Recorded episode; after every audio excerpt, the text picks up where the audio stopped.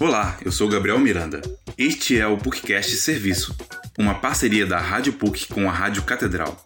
Aqui você encontra notícias e serviços importantes para o seu dia a dia. Hoje, o programa fala sobre dinheiro no lixo. Os objetos descartados e aparentemente inutilizáveis que jogamos no lixo podem ter muito valor para a sociedade. Desde resíduos sólidos que ajudam na fabricação de cimento até a queima do lixo doméstico para a obtenção de energia. Tudo isso se encontra nos lixões e nos aterros sanitários espalhados pelo Brasil. Um estudo feito pelo Fundo Mundial para a Natureza mostra que o Brasil é o quarto país que mais produz lixo no mundo. Em meio a esses resíduos, encontram-se riquezas que contribuem para a sustentabilidade do meio ambiente. Embora o Brasil seja líder na reciclagem do alumínio, o país despreza uma verdadeira mina de ouro contida entre milhares de toneladas de lixo despejadas diariamente, e muitas vezes descartadas de maneira irracional, o que propicia a abertura de lixões a céu aberto, onde o depósito de lixo será feito de forma inadequada no solo. Isso possibilita a contaminação do meio ambiente através do chorume, um líquido escuro proveniente da decomposição da matéria orgânica, que além de ser altamente tóxico, contém metais pesados que podem infiltrar e poluir as águas subterrâneas. Apesar disso, em meio a rejeitos, é possível encontrar elementos como ouro, a prata e o paládio, metais nobres considerados valiosos. Roberto de Avilés, doutor em engenharia metalúrgica pela Universidade Wesleyana de Illinois e professor do Departamento de Engenharia Química e Materiais da PUC-Rio, explica que esses componentes são os mais rentáveis para a indústria. Avilés ressalta ainda que o impacto ambiental pode ocorrer se o processo de separação desses materiais não for feito da maneira correta. Vários métodos de reciclagem são rentáveis, até para criar produtos eletrônicos, principalmente quando os metais são os metais mais nobres, como ouro, prata e paládio. Até cobre pode ser colocado neste conjunto.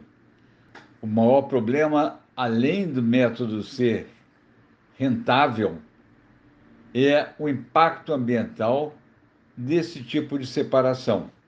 Já Francisco José Moura, doutor em Engenharia Química pela Universidade McGill e professor do Departamento de Engenharia Química e de Materiais da PUC-Rio, aponta como algumas empresas no Brasil trabalham para manter os minérios preciosos. Com relação à reciclagem destes resíduos, Normalmente, o que é feito no Brasil é desmonte, basicamente, e reaproveitamento de peças para montar outros equipamentos, tipo híbridos, entendeu?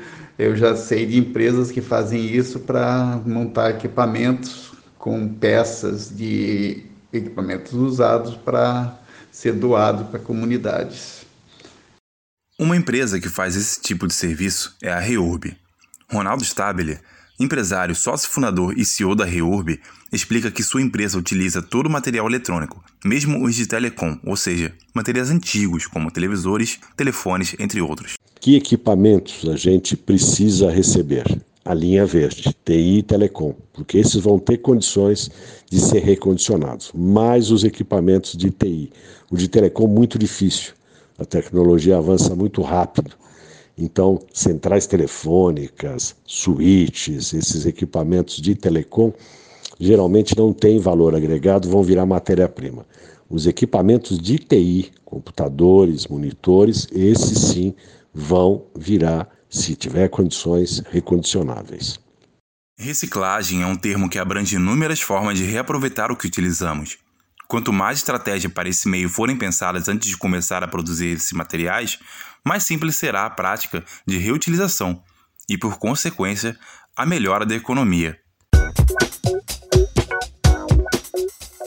Esse episódio do podcast Serviço teve a produção de Gabriel Miranda e Júlio César e edição de áudio de Gabriel Miranda e conta com a supervisão e edição de Célio Campos. Lembramos que a Rádio PUC Rio faz parte do Comunicar, que é coordenado pela professora Lilian Sabac. Voltaremos na próxima sexta-feira. Até lá!